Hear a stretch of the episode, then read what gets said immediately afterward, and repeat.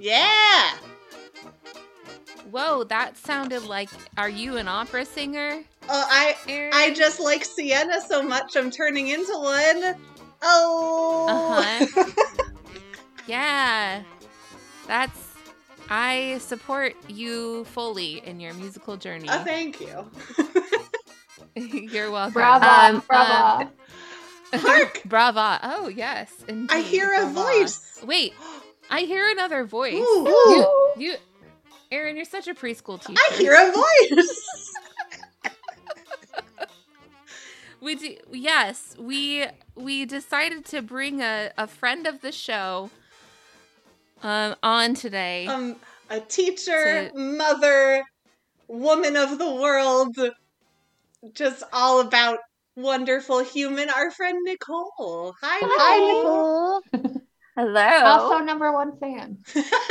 yes, it's. I think that's quite possibly true. I think, I think it really you is. definitely are. like you respond to like all of our Instagram posts. It's I'm true. like- Every Saturday morning, we enjoy, me and my husband we watch the show on Spotify. Yeah. Aw. That's so sweet. Oh. We're so happy you're We here. are. Of course, of course. Aaron's known you forever, Mhm. Yeah. and I think we're at a I've decade. at this gotten point. to know you. Yeah, I've gotten to know you a little bit through like book clubs and stuff. So this is exciting. Thank you for having me. So we are still talking about Bridgerton. I hope that's not a surprise to you. We're never gonna stop It's not. talking about it. never going to. Never. Uh, so wh- when we talk about something, we like to start out with like our first experience or like our history with the work that we're talking about. So if you want to tell us a little bit about us and our listeners about your first experience with Bridgerton, the books and or the show. Yeah, I, I started around Christmas break, maybe was it like two or three years ago? And like as teachers, we're like, oh, we need this, we need this, we need this on Christmas Day.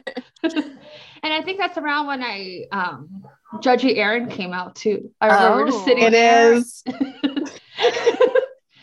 yeah, we saw her Daphne and Blue a lot. Yeah. yes. Well, that is the Bridgerton signature color. It Is is. that like they all wear blue all the time?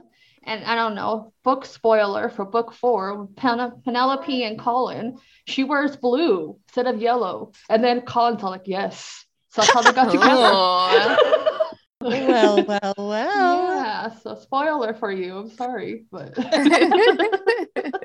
Oh no, I can't know that Penelope wears blue. How dare you? And Nicole, have you read all of them, or how far I'm are on you? book six, but then I had Okay. to I had Okay. a little break. Yeah, Uh huh.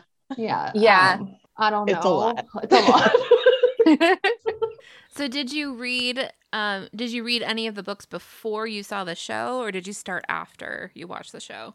Um, I've heard of it, um, and I just kind of became obsessed. I went to be big like historical romance um thing after the show. Oh, okay. Sorry, it's my baby. She says hi. Hi, Lily. Nicole, am I remembering it correctly? We watched this like as soon as it came out, didn't we? And we like texted through it. yeah.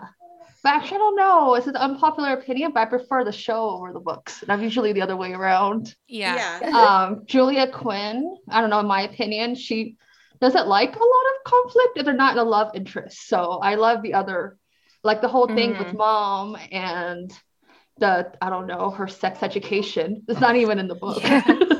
in six, book six, it gets a lot more spicy. I don't know. Okay. Oh, Maybe I'm okay. Daphne. I don't know anything about sex, but I don't know. If it gets more spicy. in six books.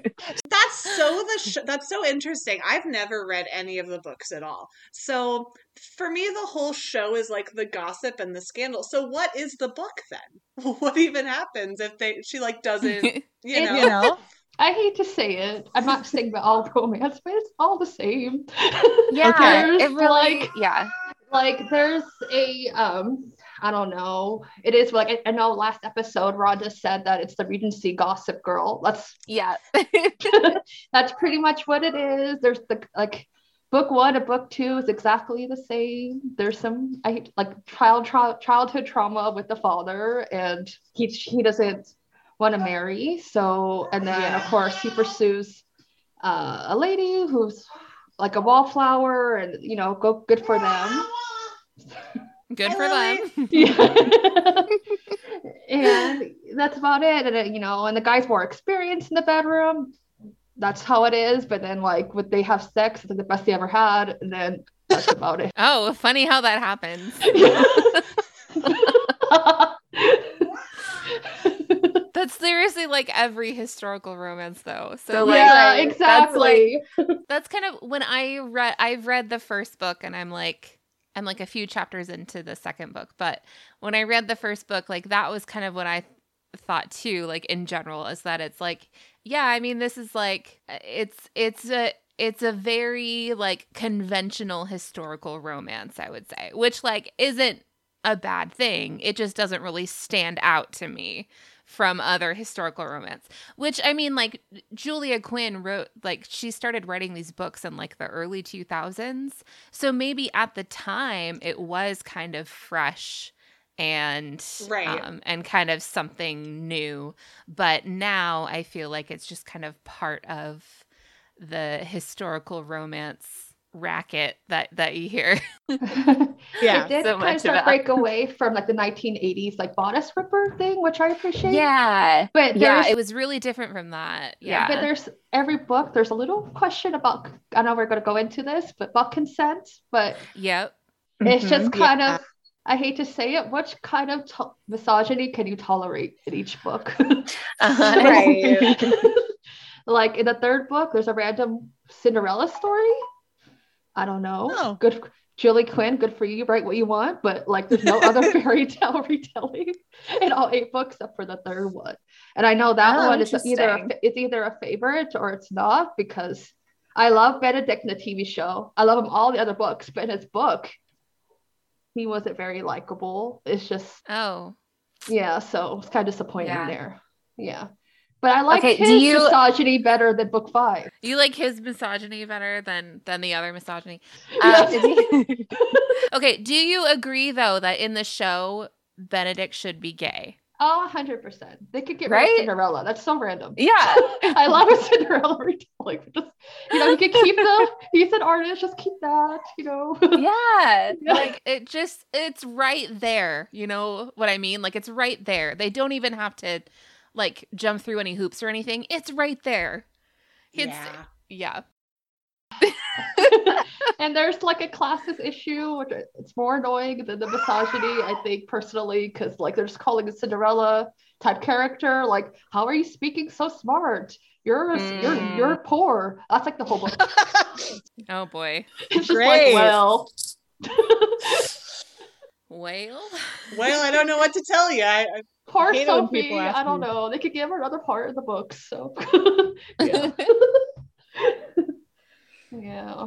but that's Oh, Julia. God. That's the conflict in the with Benedict's story. Like, there's not a lot of you know, there's side characters. There's not a lot. It's just the whole love interest. He's just like, you're Huh. a mistress. Mm. You're a servant. We can't get you married. And he's like, Oh. you kind of want to though, don't you? And she's like, no. you know, just like, it's like not really. Cool. I would prefer not to marry a misogynist. Thank you. Thanks very much. Yeah. yeah. And then there's one book where like literally like he ties her to like a water tower so they won't oh my consummate their marriage. So like it's just like what kind of what can you tolerate? So Wow. Okay. Wow. oh like, okay, Julia, go ahead. She okay, I have to wonder like how did Julia Quinn think that these books would ever be turned into a TV series? And now is she like mentally going through all of them and being like, okay, they're going to put that on screen. Um what There's some lady on a wa- like tied to a water tower. What? Oh, Oh, no. But I know they changed Marina's story and it's Yeah. heartbreaking and you know the story. So I know that she has like issues with Lady Featherington like But if you don't love this man, like, how are you happy? And after watching the show, reading the book, I, I cried during the TV show. Like, I understand now. Yeah. You're sending her to death. But maybe they changed that. I don't know. Hopefully. Hopefully. Hopefully. And I hate him. I hate Sir Philip Crane. He's like what I can't Oh. tolerate. But Yeah. I go. I can go on forever. I won't. Nicole, do you based on the books, do you have like predictions for next season? the bumblebee was a big hint. We'll see. A bumblebee? Yeah, there's bees at the end because that's how Ben, um, Anthony, his dad, passed away from a bee sting. allergic to bees. Oh. So that's when, and in the book, it was same, very similar to Simon's story. He had some childhood drama, and um, to give Julia Quinn credit, she does mention this in like like in her author notes that um, children who lose their parents young, sometimes they fear that they're going to die young too. Just they have that in the back Oh. of their mind Right.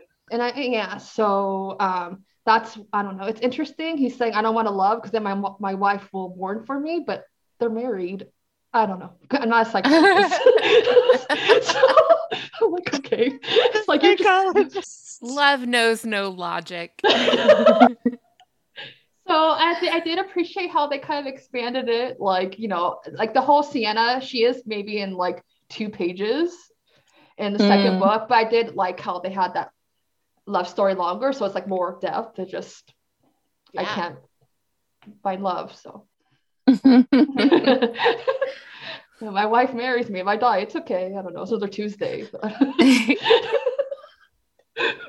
so we can like so we don't see Siena again after that, right? So we can like There's Kate. Kate's a very lovable character. She's a fan favorite. So we can imagine that like Siena uh, find you know lives a long and fulfilling life elsewhere. Yes. Outside of the Bridgertons. yes, you go. Influence. Yes, go Siena.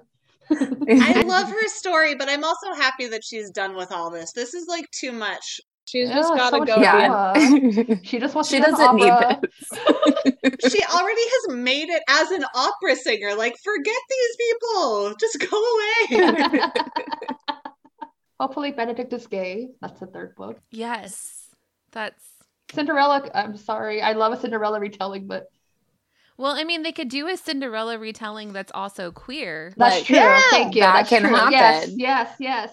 I'm just stuck on Cinderella because I'm like it's so random. Right. Well, I mean, in a sense, like so many romances could sort of fall into that Cinderella like realm. Like any romance where it's like a rich guy and a poor girl who at like you could say this is like Cinderella, right? right. Like you yeah. Maybe Anyway. that's why they were testing the waters a little bit in the first Sure. season. Like I thought he was going to go, like his like his by curiosity, and then like he ended up just having sex with other women. But we'll see. We'll see. Hmm. Only time Okay. will tell. Time will tell indeed. If it Ooh, comes I- up and are you have any questions? Yeah. I want those historical mm-hmm. romance. Oh, we're waiting for that. Never mind. I take it back. We're waiting. Oh, for Oh that. yeah, I forgot. we can do some recs at the end because maybe what we talk about will kind of like spark some some thoughts or some recs so yeah. we Yeah. kind of got there, but do you have like a favorite couple of all of the couples? Oh, I like Philip. I'm a huge Penelope and Colin shipper. Yeah, Yeah. so we'll see how that goes. Hmm. And I loved, um, well, I love Eloise and um, Penelope, their friendship in general. It's why I, I got so know. invested in the books. And I hope they explore that more in the show because after they find out, it took four books who Lady Whistledown was, and then you never hear from them again. Like, oh, that's that's you, okay. Because Julia Quinn doesn't like conflict with other characters, but I hope they explore that more. too many loose ends you know Yeah, Yeah. exactly. Oh, there, I that's wish- why she wrote uh, uh, "Happily Ever After." It's supposed to tie in all those loose ends. And Julia Quinn like, "Well, I Oh. didn't do it on purpose. It just, I just kind of never went back to it." And then, uh okay Okay. Sure. Sure, Julia Quinn. That's sure a jan very That's a very fantasy novel thing to do, where they just never go back to it, and you think you never that Mm. you think it's like arty, uh, like artsy that they never went back mean- to it, but they just forgot. That's a George R. R. Martin thing to do. I don't know that it's like necessarily a fantasy thing to do. Robert Jordan does it too. he forgets this one character for like three There's books. like 18 books that all have to yeah, tie together and like more and more of a cohesive storyline than like a romance series usually Yeah, is. that's true. So that's valid. okay. what about you, Rhonda? Do you have any favorite couples? Um, I, uh, I I do really love Eloise. Um, I haven't read her book because I. I, I I was gonna read her book, but I, I like saw a lot of stuff about it that like a lot of people really didn't like it. So I'm like, uh, I don't know if I want to read it. I know, but maybe if you know that going in, I don't, I don't know if I want to spoil it. If I'm just like not expecting to like the guy, then I might be okay.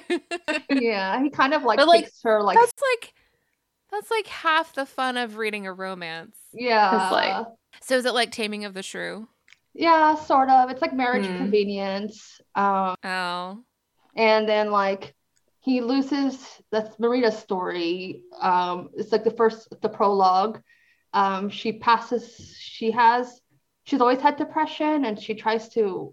This is sad, but she tries to kill herself in a lake, and she doesn't die, but she dies from the fever from after that. Oh my god.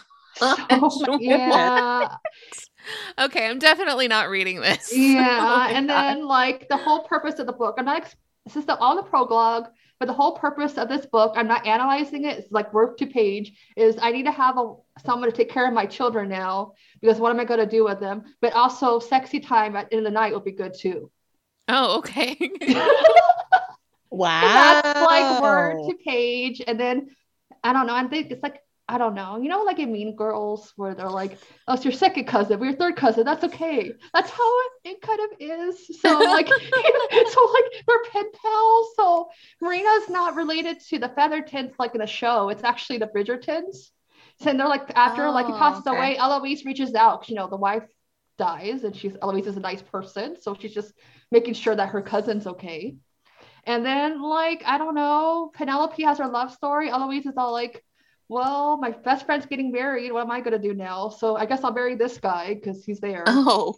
And it's just, that's not Eloise. It's not Eloise. She's she's chosen a wallflower by uh, spinster by choice because she had suitors, but she doesn't want to. And that's okay to be Yeah. single, everyone. So, Yeah. What's up for her? Love that. and then, like, I don't know. They're Julia Quinn love it, loves a scarred hero. I Oh. guess he was he was neglected as a kid, or his parents Oh used my to abuse him or something. But but I'm like, okay, I'm hearing that come up a lot as an excuse Oh over there. I really Oh don't like him. Yeah. It's Yeah. just like, and then like I think uh, I'm not gonna spoil the end, but that's just the premise of the book. Is she's trying to like he's trying to break her spirit. So Oh, Oh good. my we gosh. Uh, okay. we needed I'm more of that in the world. I I'm hate. not I, I don't know. I hate this man. I'm not reading that. Um, no. I love Eloise. I'm like, what is this? Oh. Can she just go to the plaza? yeah. Eloise at the plaza. I prefer Yeah. Benedict over him. So just I don't know. At this point, it's like, what can you tolerate? Because like every every single man has some type of toxic trait. Oh, yeah. Oh, good. That's Great. great. Yeah. Great, great, great. That's what Richard did. yes. Uh, yeah. Well, do you think okay, so I have a question. Do you so I don't know how much you like both of you know about like the regency era and sort of like the social expectations and like gender roles at the time. But do you uh, do you think that like that sort of like that sort of archetype of a romantic hero fits with the Regency time period. Does that make sense? yeah, it does. All I know is Pride and Prejudice. And that's all you need to know. And uh, like it still blows my mind that that's the contemporary at the time. right. Yeah.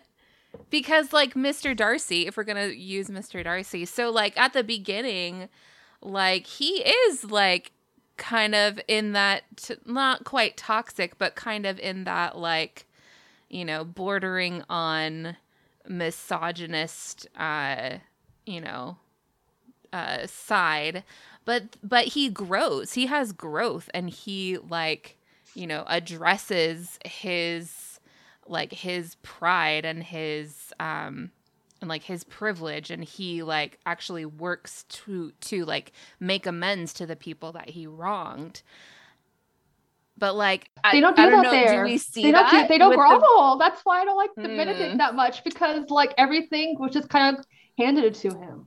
It's just like and time has eh, so no, there's no grovel. mm, okay I I don't know. I love a tortured hero, but there's I need some grovel. Yeah. Yeah. okay no, it's just like I'm uh, I, it just like it kind of just kind of worked out. Like, oh, you're a ward. Oh, okay, I can marry you now. You know. love that love that I'm like, all right. I see you, Julia Quinn. You don't like the conflict. Okay. all the conflict is within Yes. it's just one of those like, love is all that matters. It's Mm. okay. like the beatles said all you need is love Exactly. So- Agree to disagree. no, well, I mean, the band will call you a fool because how dare you? on- How dare you wrong their pride, Aaron? It's what I'm here to do. that's the whole third book. Not saying you're a fool. That was a Benedict. It's like, how dare you not be a mistress? Are you a fool? Like, do you get it? But do you oh, get that's it a though? That's a whole mood. How dare you not be a mistress? oh Okay. boy Cool. yikes Yikes. Yikes on bikes. yikes okay There's Penelope just wearing yellow, so She's over there with her yellow. Yeah. Sorry for the tangent. No, I loved it. So we okay. So but I think that it's interesting to think about like it, like you brought up Pride and Prejudice. Like I think it's interesting to think about like you know these um like it's you know ostensibly historical fiction although it is historical romance which is like an you know an entirely different like genre um, with different expectations and tropes and everything. But like, it's interesting to look at these books and then look at something like Pride and Prejudice, where we, where, you know, it's not historical fiction. Like, these characters actually live in this time and were written by someone who lived in this time. So it's interesting to like compare the two, I think right. but um but yeah i wanted to like just talk a little bit about like the regency period for a little bit um because sometimes we do like serious uh conversation on this podcast i don't know if you like sometimes we have actual research i don't know it's I never do. Only Rhonda. I don't. I really don't. It's only Rhonda's research.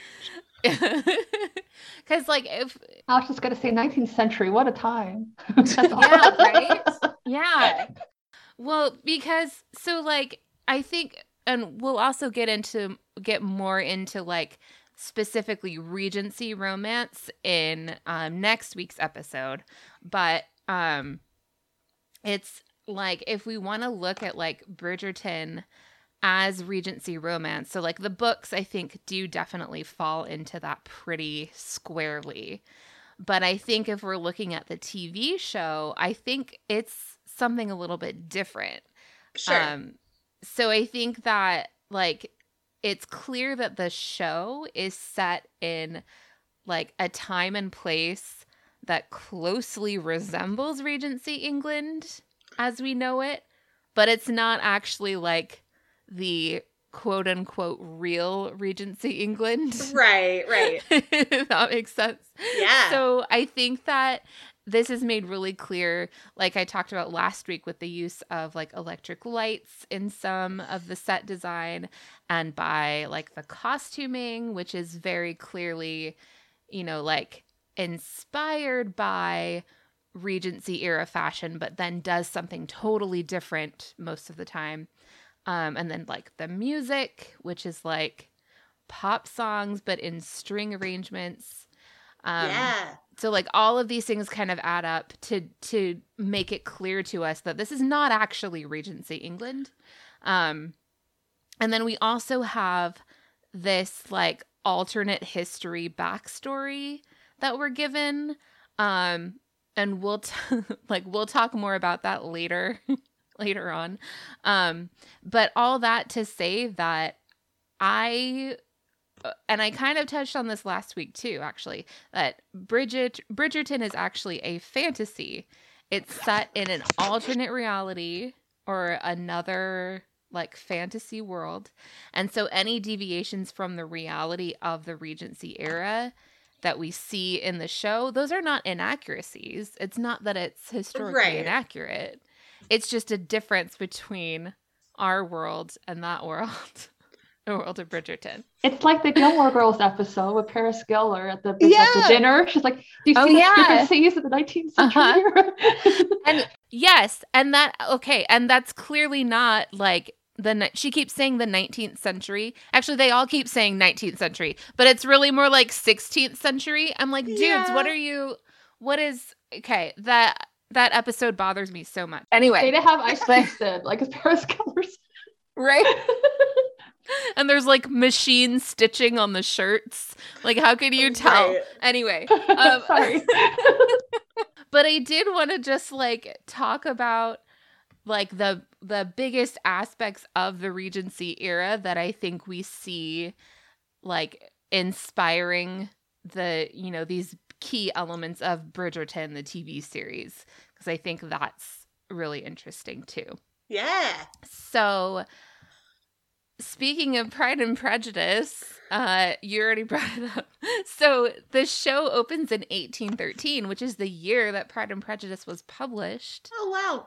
BT dubs. Um, if I see a character in season two reading a copy of Pride and Prejudice, I will lose my mind. yes. I will lose my mind. Live footage of Rhonda losing her I and also, um, this is like right in the middle of the of the Napoleonic Wars, which is why there are so many army officers in Pride and Prejudice Right. because they're fighting in these wars that Jane Austen never even mentions. Um, it's incredible. If we look at like the actual Regency period, so this is very short. It's from 1811 to 1820. So it's the time when King George III is incapacitated because of his, you know, various physical and mental illnesses. right. Um, and so his son takes over as Prince Regent between 1811 and 1820 when George III dies. So that's why it's called the Regency because he's the regent.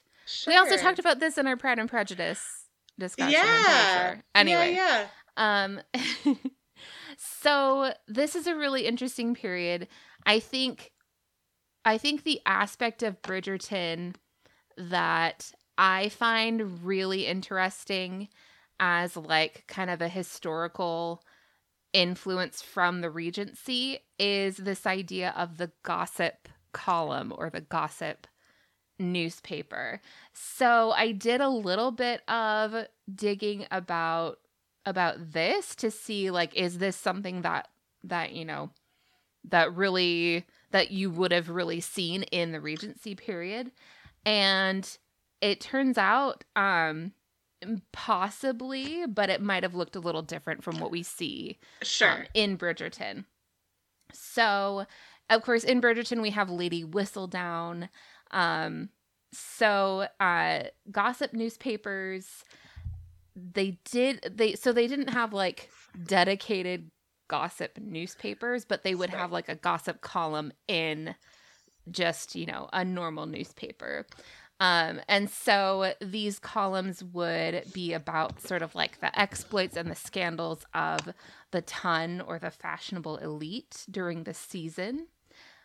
Um, and actually, um, a historical consultant for the Bridgerton TV series, Hannah Greig, um, mentions that this is something that kind of inspired how they approached doing the Lady Whistledown um, segments of the of the show.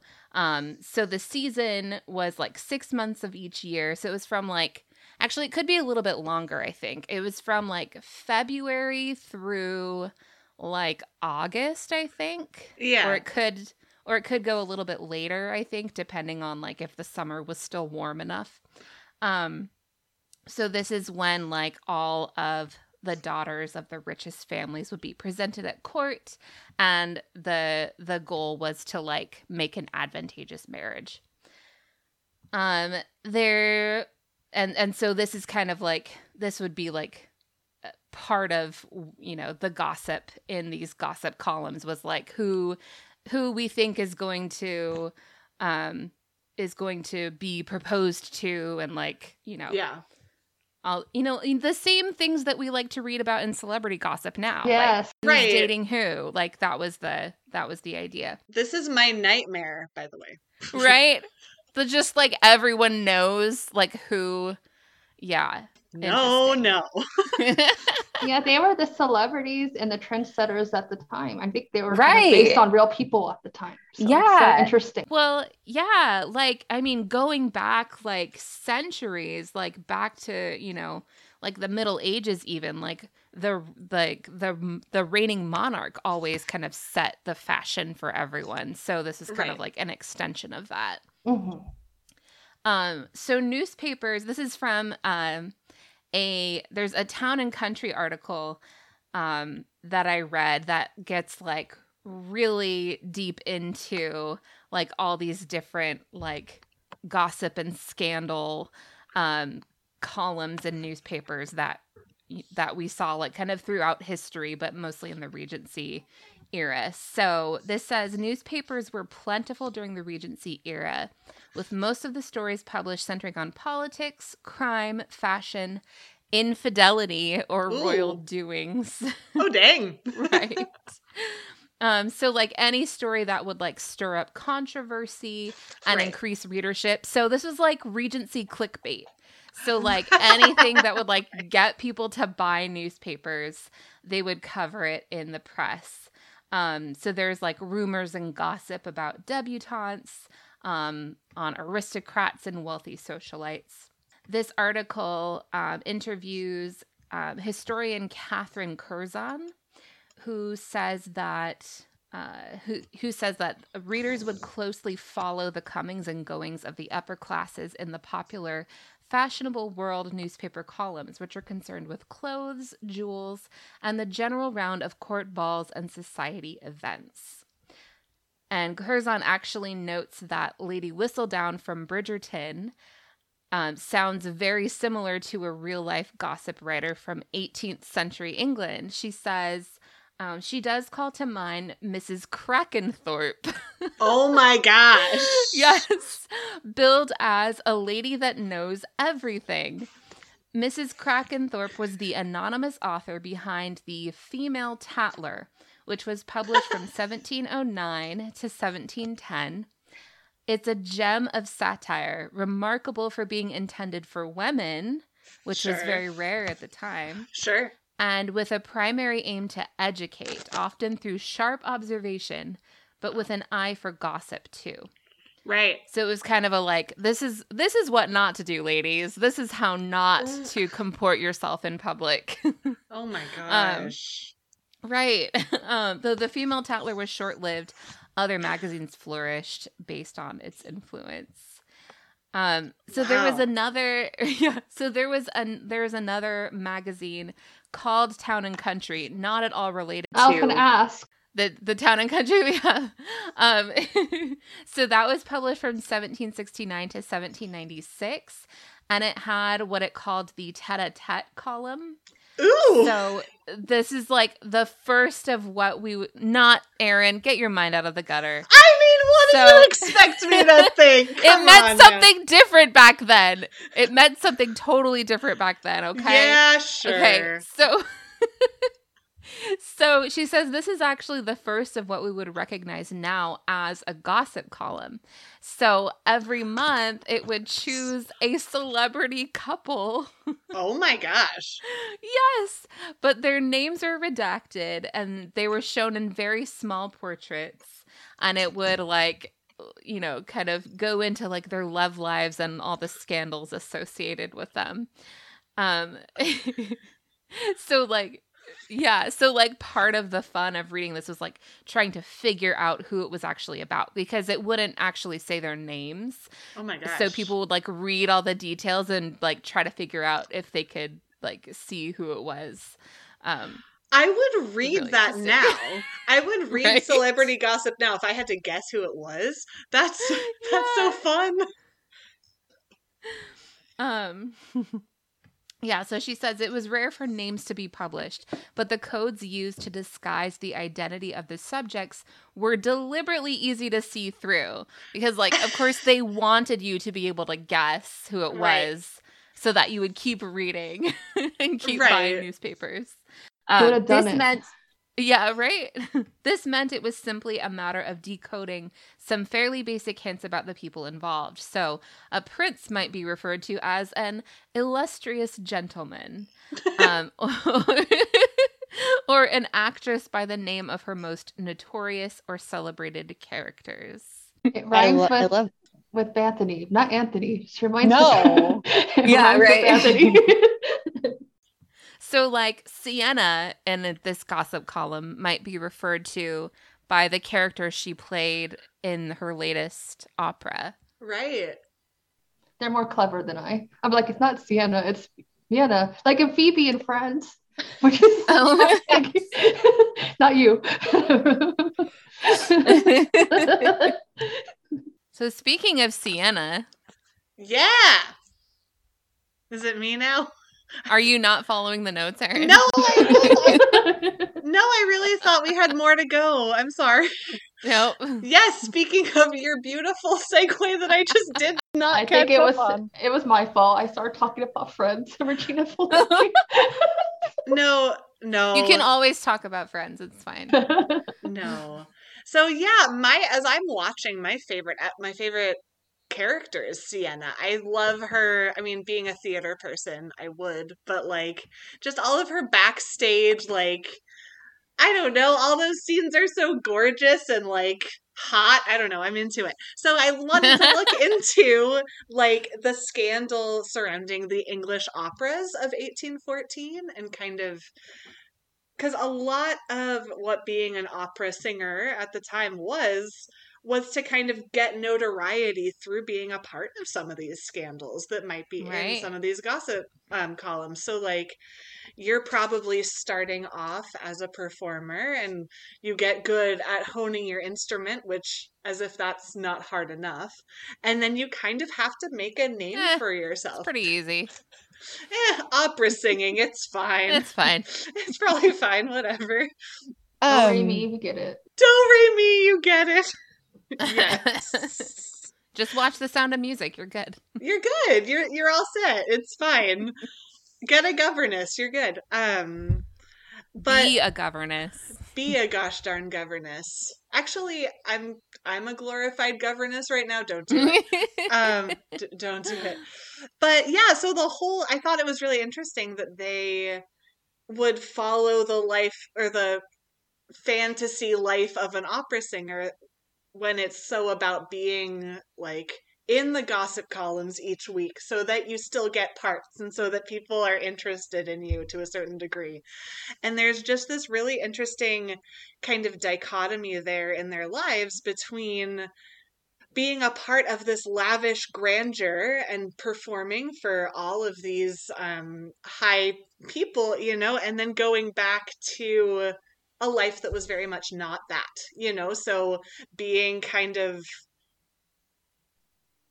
like not even lesser in society but pretty pretty low on the societal um end of things you know? It was very much like it almost felt frowned upon to have this amazing gift and to do this thing. You really weren't supposed to. Um Mm, mhm.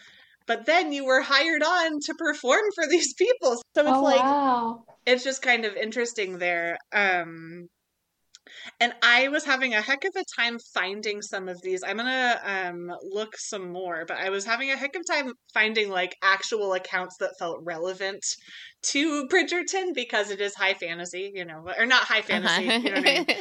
it is high fantasy. We're Yeah. just, you know. But like I did find a really cool blog entry called Scandalous by Profession Opera in 18th Century Europe from Armstrong History Journal.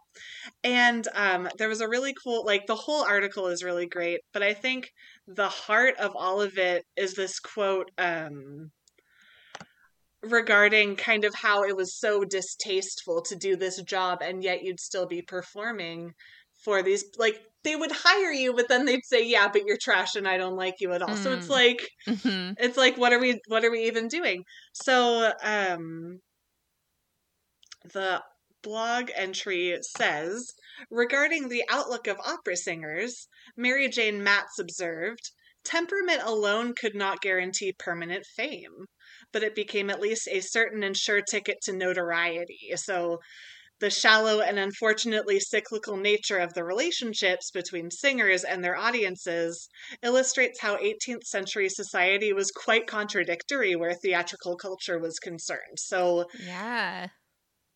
it was very much you you got to rise and become this wonderful performer and you were given these lavish costumes and jewels and all of this stuff and then the second you were done you were out living very much the life that we see Siena living so I just thought I think dichotomies are interesting and I just think Mhm. I think we as humans like to label people as less than a whole lot. And I think that one area where that happens between the haves and the have nots is is in the opera of the time. And the art, well, and then I think like in the arts in general, because like artists and actors would kind of face the same kind of Yeah. social challenges, like um, like Nicole Kidman in Moulin Rouge, like Yes.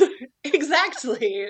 that's the you know the greatest movie ever made. Um, Yes. that's like that's kind of like her social position is very Yeah. precarious.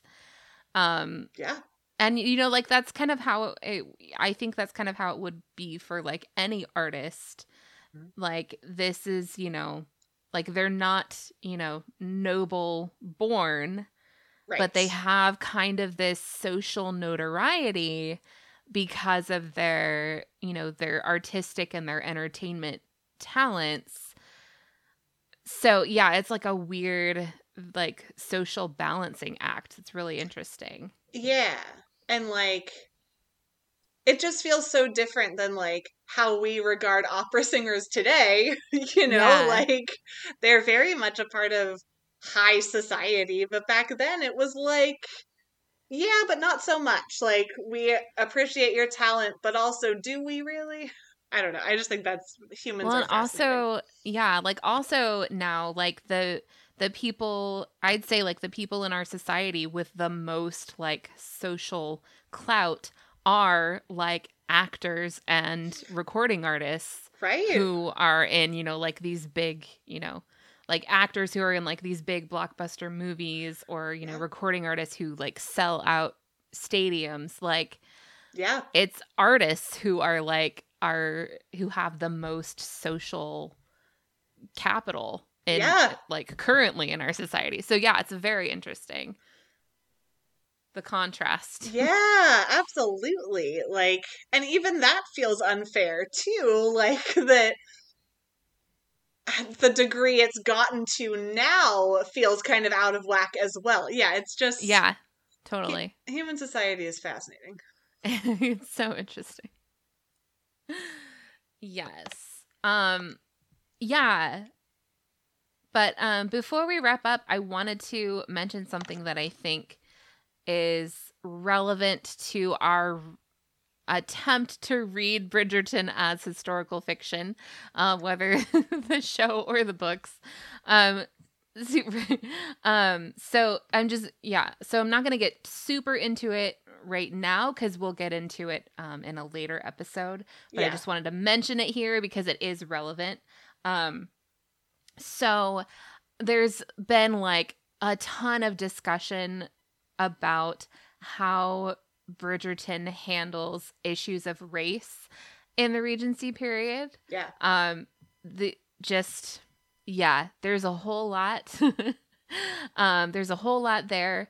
Um, you know, like there's you know people, um, like I've you know I've I've seen and heard from like people of color who were okay with how it handled it, and then those who were not okay with it, and Yeah. yeah, so there's a huge you know complex discussion to be had there. Yeah. Um, but um, I did want to mention that I do think that it's as clumsily as it may have been handled. I think that we're seeing this kind of uh, in like in um like period films and period dramas in general we are seeing this kind of push for more inclusivity which is wonderful of course Yeah. um but i think that um we're you know there's still some room for growth Of with. Bridgerton with Bridgerton specifically. Um, Yeah. so yeah, so just wanted to throw that out there and then Yeah. put a pin in that because we'll come back to that um, Yeah. later in this series. So so important. yeah, Yeah. yeah. Um, What are your uh, favorite books to read? What's your favorite Regency book? Oh, favorite Regency. Um, Pride and Prejudice. Of course. uh i was like so like after i you know finished reading all of jane austen when i was like 17 i was like well what am i going to read now and i i was like on this jane austen message board online and everyone was like oh read georgette heyer. So i started reading um georgette heyer who's like kind of the mother of regency romance as we know it. Um so i mean a lot of hers were written in the in like the 30s i would say. Wow. so they're very like many of them definitely have outdated social ideologies okay. Yeah. so I would just be aware of that going in. Um, but yeah, I loved those. They felt to me like reading Jane Austen. Um, oh. uh, as far as like more current, um, there's actually a couple of YA Regency romances that I absolutely loved. Um, one is Keeping the Castle. I don't remember any of the authors' names. I apologize. So, Keeping the Castle is one. Um, Love, Lies, and Spies Ooh. and um, Dangerous Alliance, which is also like has like a lot of references to Jane Austen in it. So okay, if you like that. And then I also just started reading Tessa Dare's um, Castles Ever After series, which I believe is Regency, yeah. and I love those. So She's so fun. Something about Yes. her writing is just so easy and magical. Yes. Yeah. it's so fun and breezy and funny. Yeah, love Tessa Dare. yes. Have you read the Wallflower series by Lisa? No, no, I'm working my way through Tessa Dare's backlist, and then I'll move on to Lisa Kleypas probably. yes. She's really good too. Because it's just so about much. if you like Penelope and Eloise, you'll appreciate the Wallflower series because Okay. they, the whole point is that you know find their husbands and stuff. But it's just about the friendship. It's just four four best friends. You know, like you know what? We're gonna take our own agency. We're just gonna go ahead and just go do it. We're gonna make a list of the best richest men in the area. It's just it's just problematic. It's just- Oh, this sounds like um like How to Marry a Millionaire. yeah, exactly. Oh, that's perfect. And I would love to see that as an adaptation too. So I, I, do, Yeah. I do love that they're starting to get more romance adaptations. I know there's just a Mhm. baby game. It's not historical romance, but they're trying Yeah. to bring it back. And I hope I see more. Yes, I would love to see more historical romance adapted for the screen. I'm 100% for it. Yeah. Yeah. I I'm about you, Erin? anti. No, just kidding. Um, what? Yeah. Are you a historical romance reader? No. No. You're more contemporary, right? I'm.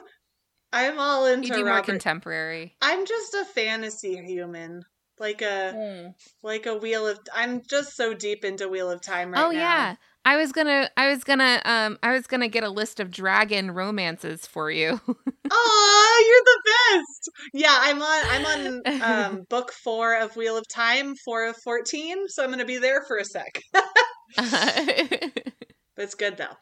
now do you find that like in are you like taking breaks in between Wheel of Time books to read like other things? Or I I took a break last week to read The Starlit Night, um, which is really really really good. Um, so I peppered in some New York in there, but yeah, now I'm back to it to Okay. my Wheel of Timey. I did get to a point where I I reached like three thousand pages of this series, and I stopped listening to my audio. I was just like, I can't do this anymore. Um, but now I'm back. I took a week kind of break. Okay. Yeah. Well, this just turns just this just turned into our book club. That's fine. It Um, did. I mean, really, our podcast is just a book club. it's true. It's great. Um. Well, yeah. yeah. Oh, Nicole. Nicole, did you take the quiz to find out which Bridgerton you are? No. How do you do this? Oh, we Ah, can I knew I forgot get- something. we can get you the link. Okay, I can go. But yeah, you could, we don't have to, you don't have to do it right right now. You can just let us know later, and we'll and we'll put it into. I Um, knew I forgot something. I'm sorry. That's okay. You have a lot on your plate. Yeah. Yeah, we've got a lot going on. a cat Well- to feed. yes, a cat to feed, yourself to feed. Yes. Give Please yourself water your plants. water your plants. I see some gnomes there. See a And lot- there's some Erin, are you still there? I'm still here. there, Erin? Hi. Okay. Hello. Well, yeah, Nicole, any parting shots? Any other burning? Just thank you for having me. It was really nice. Um, you guys are really my comfort podcast. Like I send it to you guys every Saturday morning. Aw. Go, "Ba-dum, ba-dum, Perfect. da-dum, dun, dun, dun, dun." oh yeah, the theme song. I'm gonna I'm gonna let you in on a secret. I chose that song because it reminds me of the Cantina Band song from Star Wars. oh yes. Yeah. Anyway, that's very psychologically revealing. so with that, We will go ahead and sign off. Yeah. Uh, well, we'll stop recording. We can Okay. we can chat for a little longer if you want. Sounds good. Uh, but just a reminder to everyone to go follow us on Instagram um, and Twitter, I guess. We never Yeah. post on Twitter, but that's tweet, tweet. fine. okay. That's what I think Erin. Twitter is. I just I just sit in my room saying tweet, tweet, and then I wonder why no one comments. It, that, it doesn't work. Okay. It, it doesn't Uh, work. Pop and Nate, they're really funny, guys. You should follow them. and yeah, and we'll we'll catch everyone next week. Bye. Bye.